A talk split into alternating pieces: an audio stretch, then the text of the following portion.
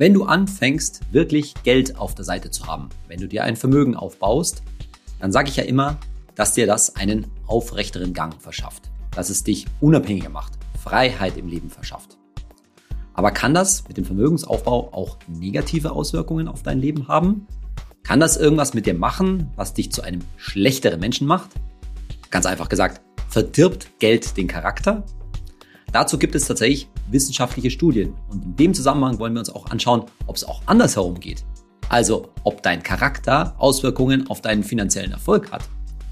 Viel Spaß bei diesem kleinen Ausflug in die Wissenschaft, in die Psychologie des Geldes. Heute in meinem Podcast Geld ganz einfach. Ich bin Saidi von Finanztipp. Bei Finanztipp sind wir der Meinung, Finanzen kannst du selbst. Und wir zeigen dir wie.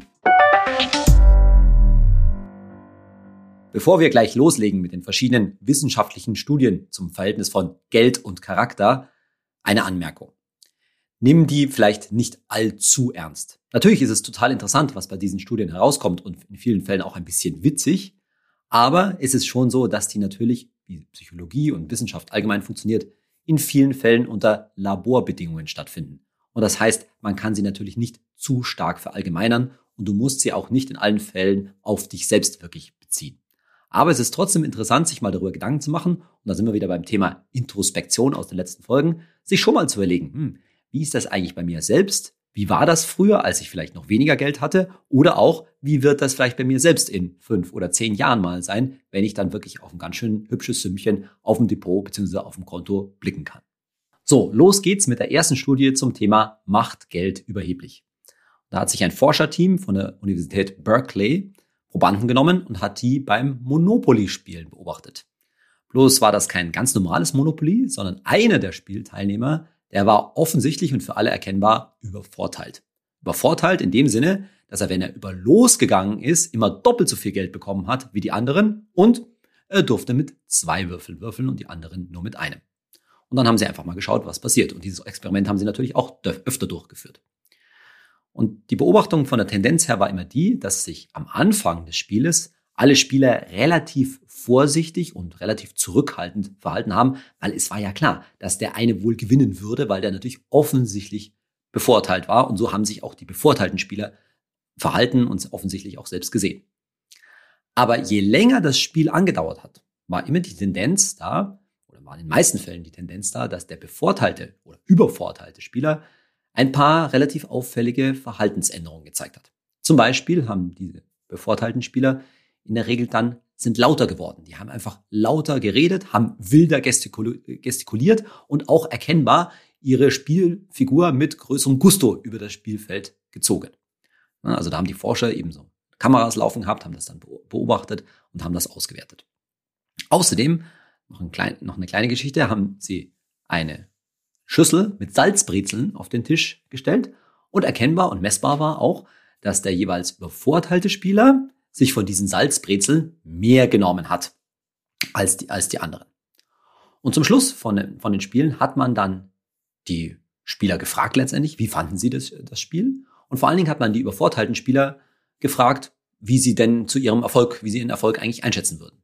Und dabei war sehr, war sehr auffällig, dass diese übervorteilten Spieler letztendlich ihren Erfolg dann tendenziell wiederum mehr auf sich selbst zurückgeführt haben. Also so ein bisschen verdrängt hatten, vergessen hatten, dass sie doch einen objektiven, offensichtlichen Vorteil hatten, sondern sozusagen den Grund für ihren Erfolg wieder letztendlich ex post, wie man sagt, also im Nachhinein bei sich selbst gesehen haben, weil sie eben aus irgendwelchen Gründen angeblich so toll gespielt hätten. Und da sind wir auch schon bei dem Problem der Interpretation von solchen Studien. Es geht jetzt nicht darum zu sagen, einfach nur wer mehr Geld hat, ist grundsätzlich überheblich oder benimmt sich daneben oder so etwas in der Richtung. Sondern interessanter ist eigentlich diese Befragung im Nachhinein. Und das, glaube ich, ist schon eine Tendenz von vielen Menschen, sicherlich nicht von allen, dass wir ein bisschen vergessen, wenn wir einen Vorteil sozusagen in die Wiege gelegt bekommen haben, dass wir diesen Vorteil gerne vergessen und unseren eigenen Erfolg, egal ob das jetzt beruflich ist oder auch gerne mal als Investor, dass wir den eben auf unser eigenes Können zurückführen, auf unsere, ja, auf unsere Leistung letztendlich. Und da erinnere ich, erinnere ich dich an eine Passage in meiner Folge zum Thema Coolness, Coolness over Smartness, dass wir eben auch beim Anlegen dazu neigen, die Rolle des Glücks zu unterschätzen. Dass wir uns oft sagen, ja, ich habe mit dem Ding, was weiß ich, zum Beispiel 50 Prozent Gewinn gemacht und letztendlich uns so ein bisschen gerne eben auch darstellen als derjenige, der eben schon, ja, den richtigen Riecher hatte, der eben eine große Wahrscheinlichkeit gesehen hat, dass die entsprechende Anlage eben sehr gut funktionieren würde. Und das in vielen Fällen, vor allen Dingen, wenn es um spekulative Titel geht, dass da in vielen Fällen natürlich schlichtweg das Glück eine große Rolle spielt und es schlichtweg hätte auch anders ausgehen können. Anders gesagt, dass jemand mit den gleichen Voraussetzungen wie man selbst auch zu einem anderen, schlechter laufenden Titel hätte greifen können, etc. Das verdrängen wir halt ganz gerne. So ähnlich ist es auch bei der nächsten Frage, nämlich ob Geld jetzt eigentlich geizig oder großzügig macht. Da hat ein Professor wieder von der Universität von Berkeley Probanden, Studienteilnehmern 10 Dollar in die Hand gedrückt. 10 echte Dollar. Und dann hatten die Studienteilnehmer die Wahl, die konnten das Geld behalten, auch wirklich behalten, also nicht gefaked, oder sie konnten das Geld mit einem Fremden, einer fremden Person teilen. Und das hat man sich, die Ergebnisse hat man sich dann angeschaut im Verhältnis zu dem Einkommen der jeweiligen Menschen. Und da war schon erstaunlich, dass Menschen mit einem Jahreseinkommen von unter 25.000 Dollar, also einem relativ niedrigen Einkommen, von den 10 Dollar durchschnittlich 44 Prozent mit dem Fremden geteilt haben. Also im Schnitt 4 Dollar und 40 Cent an Fremden weitergegeben haben. Und dagegen am anderen Ende der Skala Menschen mit einem Jahreseinkommen von über 150.000 Dollar, also einem ziemlich guten Jahreseinkommen, die haben signifikant weniger mit Fremden geteilt. So. Auch da Interpretation ist nicht so leicht. Das heißt, es ist noch keine generelle Aussage, dass Einkommen, also viel Geld haben, geizig oder großzügig macht. Aber es ist schon interessant zu sehen, dass auch Menschen mit einem niedrigen Einkommen durchaus großzügig sein können, das teilen können. Jetzt ist das natürlich eine Studie im Labor. Und dann kann man sich fragen, wie sieht das im Feld aus? Da hat eine Fachzeitschrift, schon etwas länger her, 2012, mal Daten zum Spendenverhalten erhoben. Menschen oder Haushalte mit einem relativ durchschnittlichen Jahresgehalt so zwischen 50 und 70.000 Dollar die haben im Schnitt knappe 8% ihres Einkommens gespendet. Und davon zu unterscheiden, Haushalte mit einem Einkommen von über 100.000 Dollar, da ging diese Spendenquote, also wie viel die anteilig vom Einkommen gespendet haben, runter auf circa 4%. Und so setzt sich das fort. Bei Haushalten über 200.000 Dollar sank die Spendenquote sogar auf 3%. Jetzt kann man natürlich sagen, naja, wenn jemand oder eine Familie 200.000 Dollar verdient und davon 3% spendet, sind das 6.000 Dollar an Spenden im Jahr. Das ist jetzt kein Pappenstiel. Ja, und das ist auch richtig, es ist in absoluten Beträgen auch mehr als jemand, der jetzt beispielsweise hier 50.000 Dollar verdient, davon 8% spendet, das sind in Anführungszeichen nur 4.000 Dollar. Also hat ja der mit 200.000 Dollar objektiv mehr gespendet. Richtig, 6.000 Dollar, der andere nur 4.000 Dollar. Aber im Verhältnis zum Einkommen wiegen die 4.000 Dollar bei jemandem, der in Anführungszeichen nur 50.000 Dollar verdient, natürlich erheblich schwerer. Dann kann man sehen, dass wir also nach oben hin anfangen, da langsam runterzustufen. Es kommen uns dann einfach so hohe Beträge vor. Und das hat bestimmt auch etwas mit dem Zeitverlauf zu tun. Denn in aller Regel ist es ja so, dass wir wahrscheinlich in seltenen Fällen auf einmal 100.000, 150.000, 200.000 Euro oder Dollar, ist jetzt egal, verdienen, sondern unser Einkommen steigt ja. Und wenn wir spendenbereit sind, dann in vielen Fällen werden wir uns dazu in vielleicht auch in relativ frühen Jahren oder man fängt halt einfach an, mal was zu spenden und gewöhnt sich an bestimmte Beträge. Was ich also sagen will in meinem Beispiel vorher, derjenige, der vielleicht mal 50 oder 70.000 Dollar im Jahr verdient hat, der hat sich daran gewöhnt, in Anführungszeichen, nur 4.000 Dollar zu sparen, was ich eh schon relativ viel finde, muss ich, muss ich sagen, und erhöht das dann eben nicht, diese Spendenbereitschaft, proportional zum Einkommen. Warum? Weil ihm auch bei 200.000 Dollar Einkommen 6.000 Dollar, die er dann spendet, immer noch ziemlich viel vorkommt. Die nächste Studie beschäftigt sich mit der Frage, macht Geld womöglich sogar rücksichtslos? Und das ist fast meine Lieblingsstudie aus diesem ganzen Kreis hier, denn die ist eben nicht im Labor durchgeführt worden, sondern im echten Leben, draußen in der echten Welt, nämlich an einem Zebrastreifen.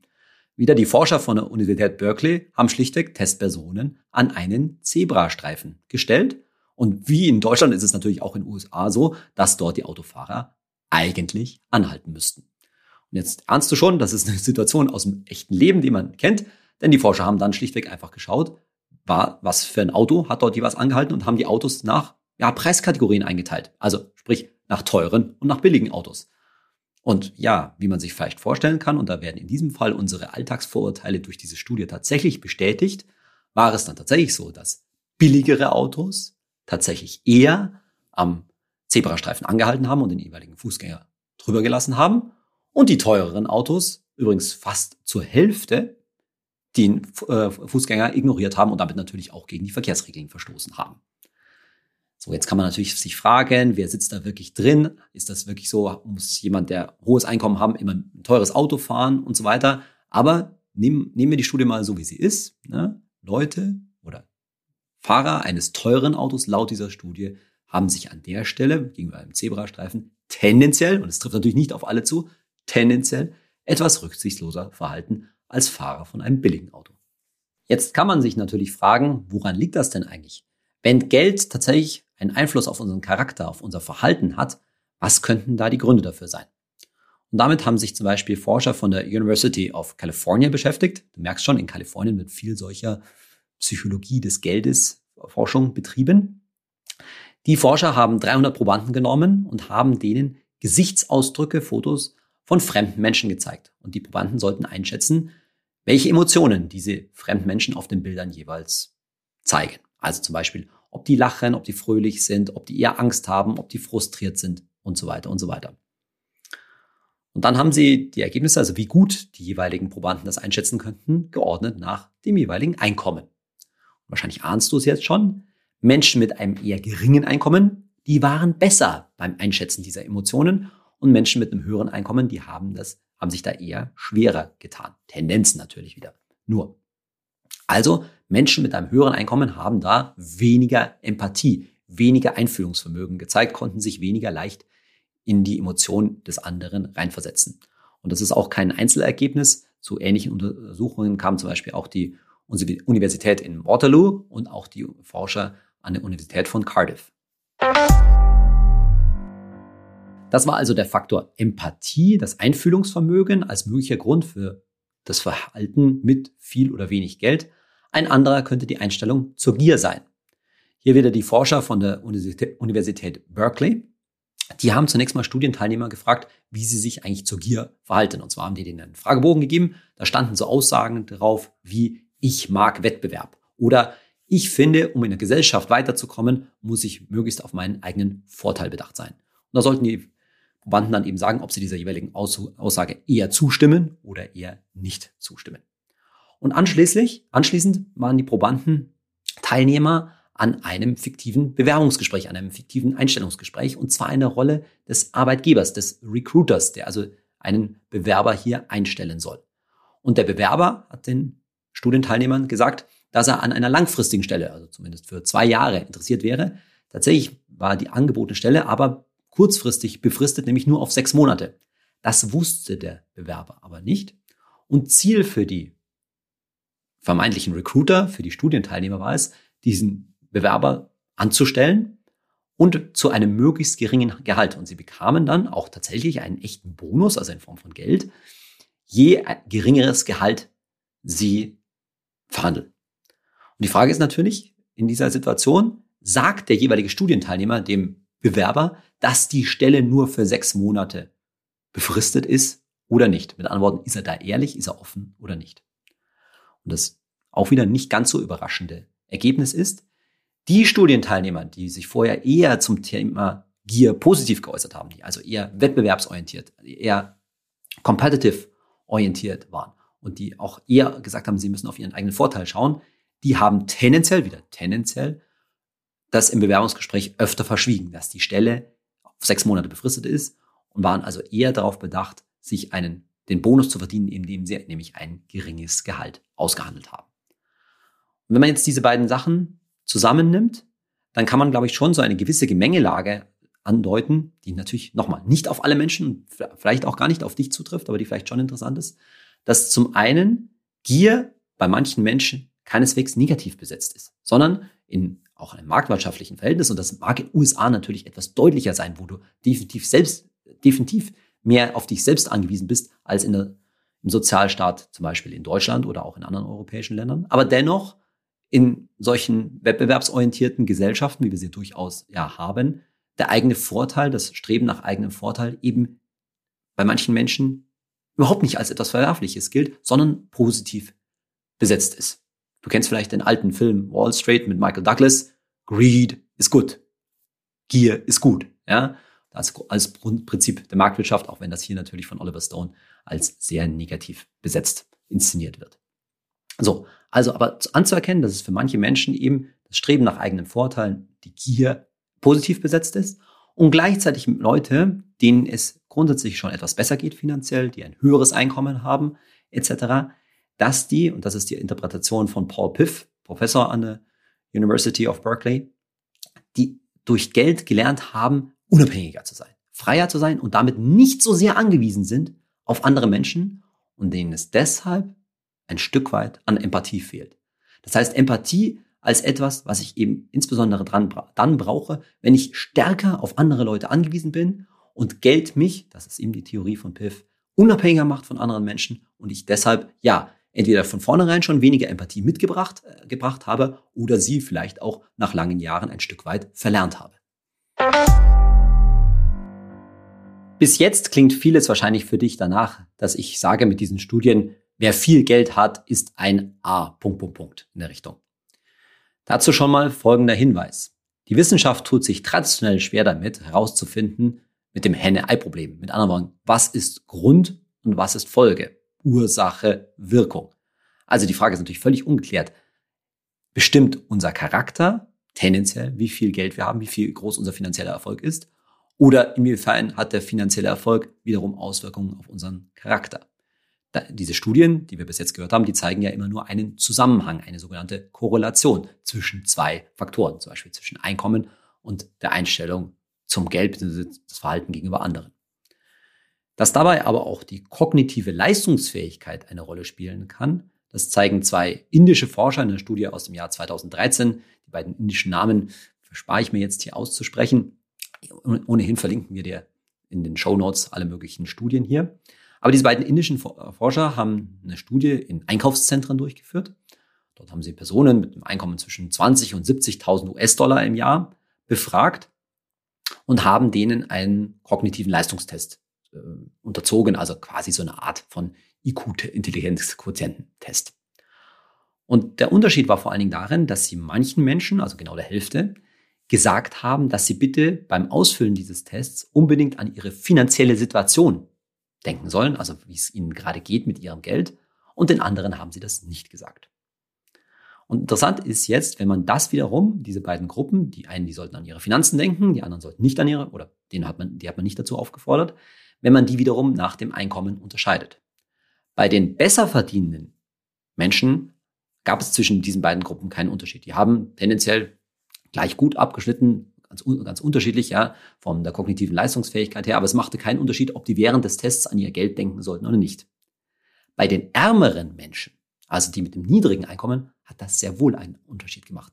Dort haben nämlich diejenigen, die an ihre finanzielle Situation, an ihre Finanzen denken sollten, deutlich signifikant schlechter in diesem kognitiven Leistungstest äh, abgeschnitten als diejenigen, denen man das nicht gesagt hat.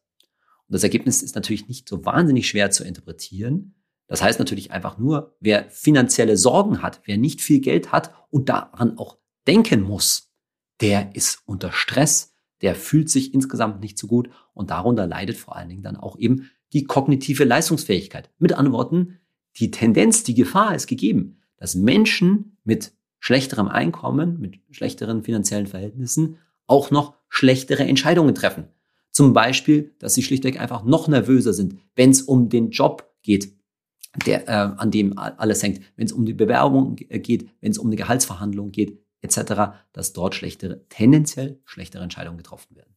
Und immer noch hängt doch so die These im Raum, naja, die guten Menschen, die netten Kerle, die haben eher wenig Geld, die sind finanziell nicht erfolgreich, Während die bösen Kerle, die Fieslinge, die Leute, die über Leichen gehen, die haben eher das Geld.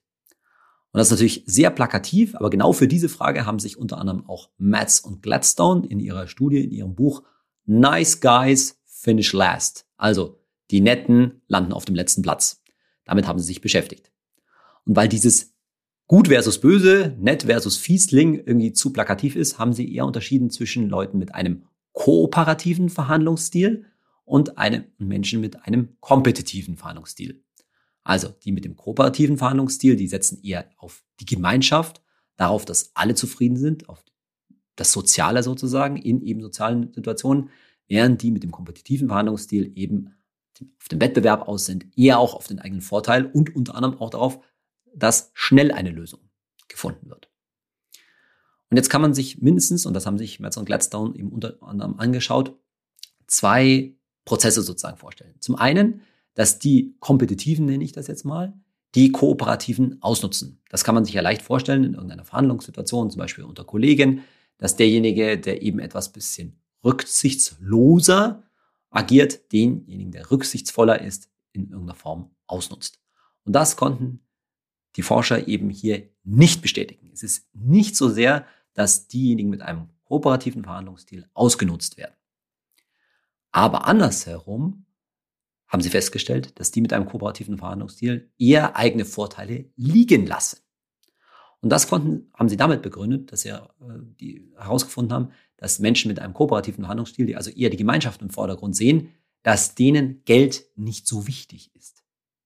Und das macht dann aus meiner Sicht auch tatsächlich natürlich Sinn. Wenn jemand sagt, mir geht es gar nicht so sehr um den eigenen Vorteil, um den eigenen Gewinn, um das Geld in vielen Fällen, sondern darum, dass ja letztendlich um die Gemeinschaft, dass möglichst alle zufrieden sind, dann lege ich natürlich auch nicht zu viel, logischerweise nicht zu viel Wert darauf, dass immer der optimale Outcome, der Opti das optimale Ergebnis für mich selber dabei rauskommt. Und daraus, das ist natürlich dann schon ein relativ großer Schluss von den, von den Forschern, schließen sie eben, dass solche Menschen dann eben auch insgesamt im Leben finanziell eher nicht so erfolgreich sind und tendenziell eher weniger Geld haben. Man könnte das aber natürlich auch andersherum wiederum sagen. Und deswegen sind wir eben bei diesem Henne-Ei-Problem, bei diesem Kausalitätsproblem, dass Leute, die eben schon weniger Geld haben, eher eben, und das ist wieder die Theorie von Paul Piff, dem vorher zitierten Professor, dass die eben eher abhängig sind von anderen Menschen und deshalb eher gelernt haben, auf Kooperation zu setzen. Dieses Problem, Henne-Ei, wird man wahrscheinlich in der Form nie wirklich lösen können. Ich will zu den ganzen Studien nur Folgendes nochmal sagen. Zum einen nochmal erinnern, was ich am Anfang schon gesagt habe, dass das natürlich wissenschaftliche Studien sind, die immer nur A, Tendenzen zeigen können. Es ist ja nicht immer in diesen Studien immer so gewesen, dass grundsätzlich jemand mit einer fetten Karre nie am Zebrastreifen zum Beispiel gehalten, gehalten hat. Das nochmal so als Hinweis. Und B, dass in vielen Fällen es sich eben auch um Laborsituationen handelte. Zum Zweiten dann noch, dass du bitte beachten solltest, dass die Definition arm-reich hier durchaus unterschiedlich gehandhabt worden ist. Ja, man kann immer nur so Tendenzen vom Einkommen her zum Beispiel sagen. Und es gibt ja zum Beispiel auch natürlich Fälle, wo Leute, die viel Einkommen haben, aber überhaupt gar kein Geld auf der Seite haben, die vielleicht sogar noch Schulden haben und in dem Sinne dann nicht vermögend sind. Das nur mal als weiterer Hinweis. Und schließlich, wie du ja schon gemerkt hast, die meisten dieser Studien sind in den USA durchgeführt worden. Und die Frage ist natürlich, ob diese Studien in Deutschland tatsächlich zu dem gleichen Ergebnis kämen oder ob die Unterschiede, ja, zum Beispiel im Sozialstaatsgefüge und die sonstigen kulturellen Unterschiede zwischen insbesondere Deutschland und USA, hier zu anderen Ergebnissen führen würden. In unserer Kategorie Hazer ID heute eine Frage von social-jenny auf Instagram und sie fragt, wie kann ich Leute überzeugen, die partout nichts von dem Thema wissen wollen? In dem Fall ihre Mutter.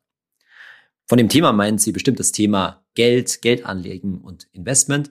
Und ich würde sagen, das Problem bei Leute überzeugen ist, dass die da wahrscheinlich ja, tief sitzende Unsicherheit, vielleicht schon Angst oder auch schlechte Erfahrungen gemacht haben.